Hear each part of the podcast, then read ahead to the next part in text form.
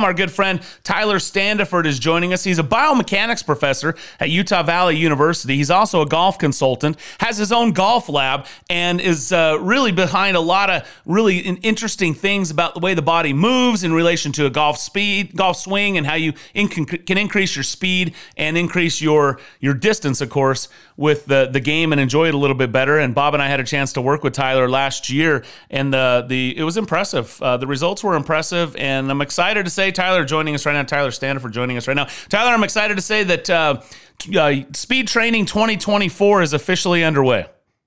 Awesome. I, this is a great time if you're in Utah and, uh, you know, you maybe got another six weeks before the season hopefully kicks off. And, uh, yeah, great time to get after it and, and get those speeds up again.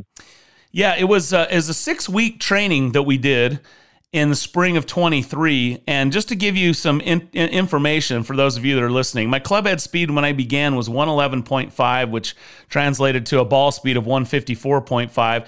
That was a 247 carry and a 273 total. These are driver numbers, right? So after my six week course went back in, did all the same things again on Tyler's stuff, and my clubhead speed had increased five miles an hour from 111 to 116. Ball speed went from 154 to 165. Carry went from 70 uh, from 47 to 78 which was more than my total and then my total went from 73 to 90 98 which is uh, that's 25 yards i mean that's all that's pretty remarkable and consequently i played my best golf at 49 years old that i had ever played in my life and I attribute it to, you know, working on my swing, working on my physique, but the speed training was massive. Um, I, am not really saying that all to, to necessarily brag or anything like that. But Tyler, what what goes on for a guy my age that's not in any particularly good condition to be able to attain those kind of numbers and results?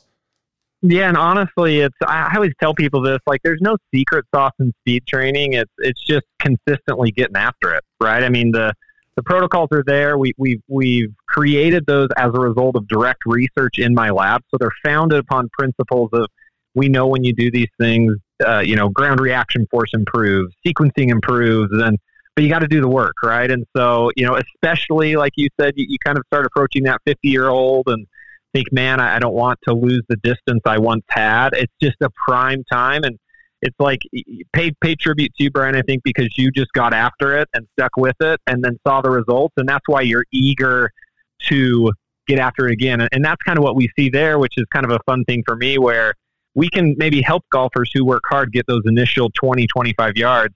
But once you've got the 20 or 25, you want to say, well, where's the next 10 to 15 going to come from? And, and I get to be a part of the research that finds that. Ooh, I love that. So you were talking about um, ground force and sequencing. Tell tell us a little bit about that and how this speed training helps with those t- for you to be able to hit better golf shots and har- and longer golf shots.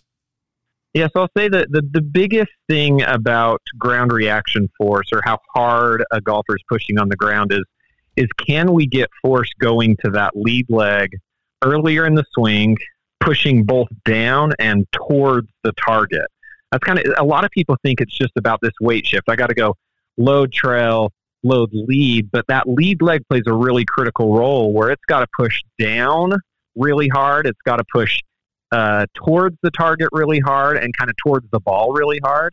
Um, and what we find is that when people just do speed training, when, when they're just swinging clubs quickly, those three forces increase, right? That lead leg almost kind of wakes up a bit, and golfers start pushing harder they push a little bit earlier in the downswing, and, and those are the things that that are directly correlated to swing speed, and that's that's why we see those great results.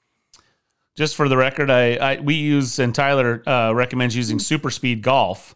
And I went on and ordered, I went to superspeedgolf.com and ordered my daddy 72 and he's been complaining and moaning, Tyler, that he's, you know, he just doesn't hit it anywhere anymore and he's having a hard time enjoying it. So I said, Dad, I said, this is what you're doing. I said, I ordered them for you. They're on their way. They'll be at your house. I sent him your videos and I said it's it's it's 15 minutes a day, 3 days yeah. a week. It's not a massive commitment, but you'll get right. really impressive results. So um, I, I, didn't even realize that they had a senior weight, so I thought that was good because mm-hmm. he yeah. swings uh, obviously a lot uh, um, slower than I do. So uh, yeah, I guess that'll be good I've, for him. I've collected data, Brian. I had a guy that was uh, had just turned 80 come into my lab and did the same protocols you did. And yeah, he also gained four or five miles an hour and picked up about 15 yards. And, and like you said, for, for a 75, 80 year old, like it works for them. Again, they just use, use the right set, that's the right weight, go through the protocols, and the speed's there for them too. Hmm. Tyler for joining us here on Real Golf Radio. Hey, one of the things I wanted to, to, that I saw that they were featuring super speed was this grip pressure. Now you you spent some time with us and you have us do a grip pressure monitor when we were as part of our process, right? And, mm-hmm. and I mm-hmm. noticed they came out with a trainer, kind of looks like a foam overlay onto your grip. To, to, to can you tell us a little bit what they're trying to do and what have you found as it relates to grip pressure and speed? Yeah, it, it, great, great question. So, and this is kind of what I said to begin with, right? Where's the next 10 to 15 yards going to come from? And this is a place where we've collected a lot of data on this. And so it's important to understand there's a difference between grip strength and grip pressure. So grip strength is just, you know, if I give you a device, it's called a dynamometer.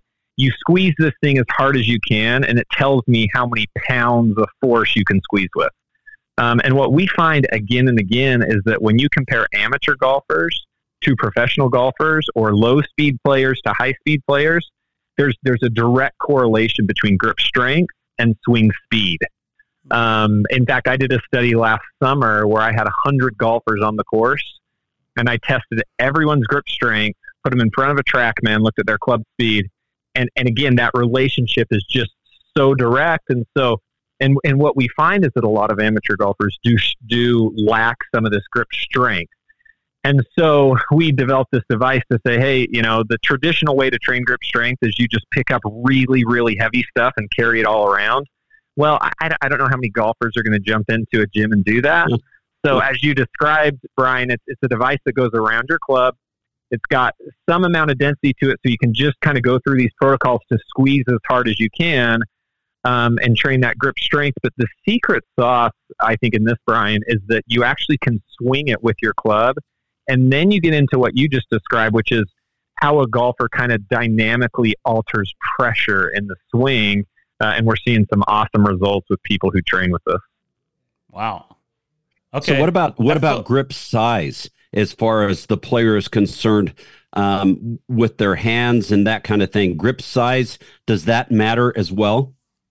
It matter. I mean that that is such a huge uh, miss. I think for a lot of people, where traditionally what we've done in terms of fitting grip size is, is it's kind of based on hand size. In fact, you can go to websites right now and they'll have you input your hand size and it might say, oh, your hands are small. It fits you into this small grip. You've got bigger hands, uh, maybe mid-size, oversized.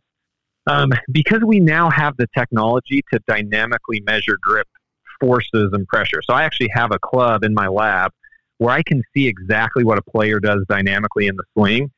And what you start to see, and, and I'm just one person who's doing this, there's a lot of other really bright people doing similar research.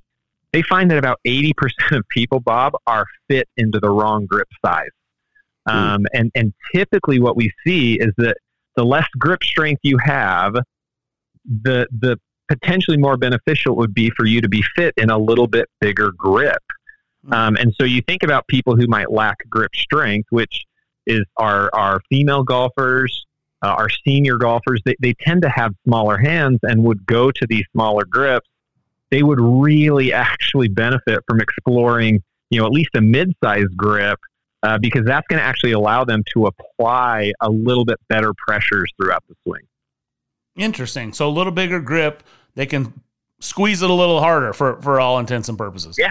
Yeah, and that, that's the idea. Even on this sensor that I use, Brian, like when I test someone, and I'll do, in fact, I did this with our men's golf team and I put it on its smallest setting, almost to simulate a kind of a small or regular grip.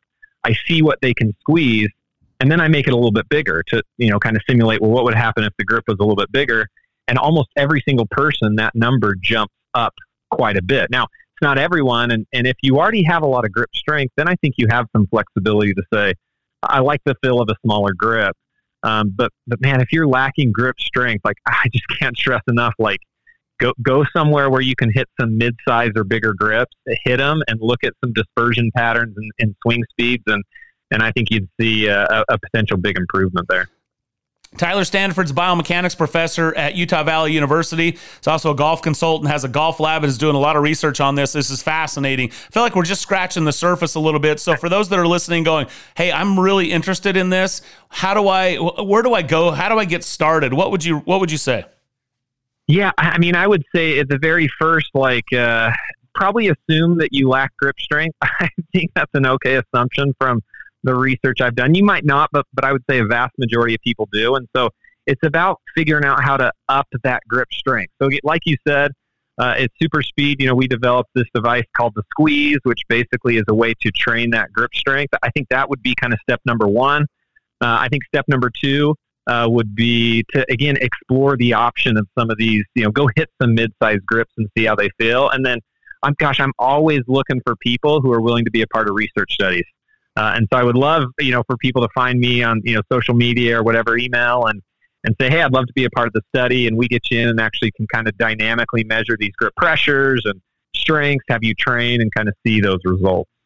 I love that. And also, same thing with the speed training, right? I mean, the super speed training, super easy, and you can get on there, and Tyler will be happy to show you. Uh, follow Standifird Tyler at Standifird Tyler is where uh, you can find him on Twitter, and I would definitely recommend you give him a follow, reach out, connect, and uh, take advantage of. I mean, Tyler's doing some great stuff. It's helped me. I'm, I'm a testimonial, I guess, if you will, because it, it worked, and if it works for me, I'm nothing special. So, Tyler, thanks so much for taking the time to enlighten us. We really appreciate it, and uh, we'll do this again real soon. Yeah, sounds sounds great. Always fun to talk, guys. There you go. Tyler Standifird from Utah Valley University, biomechanics professor, golf consultant, researcher.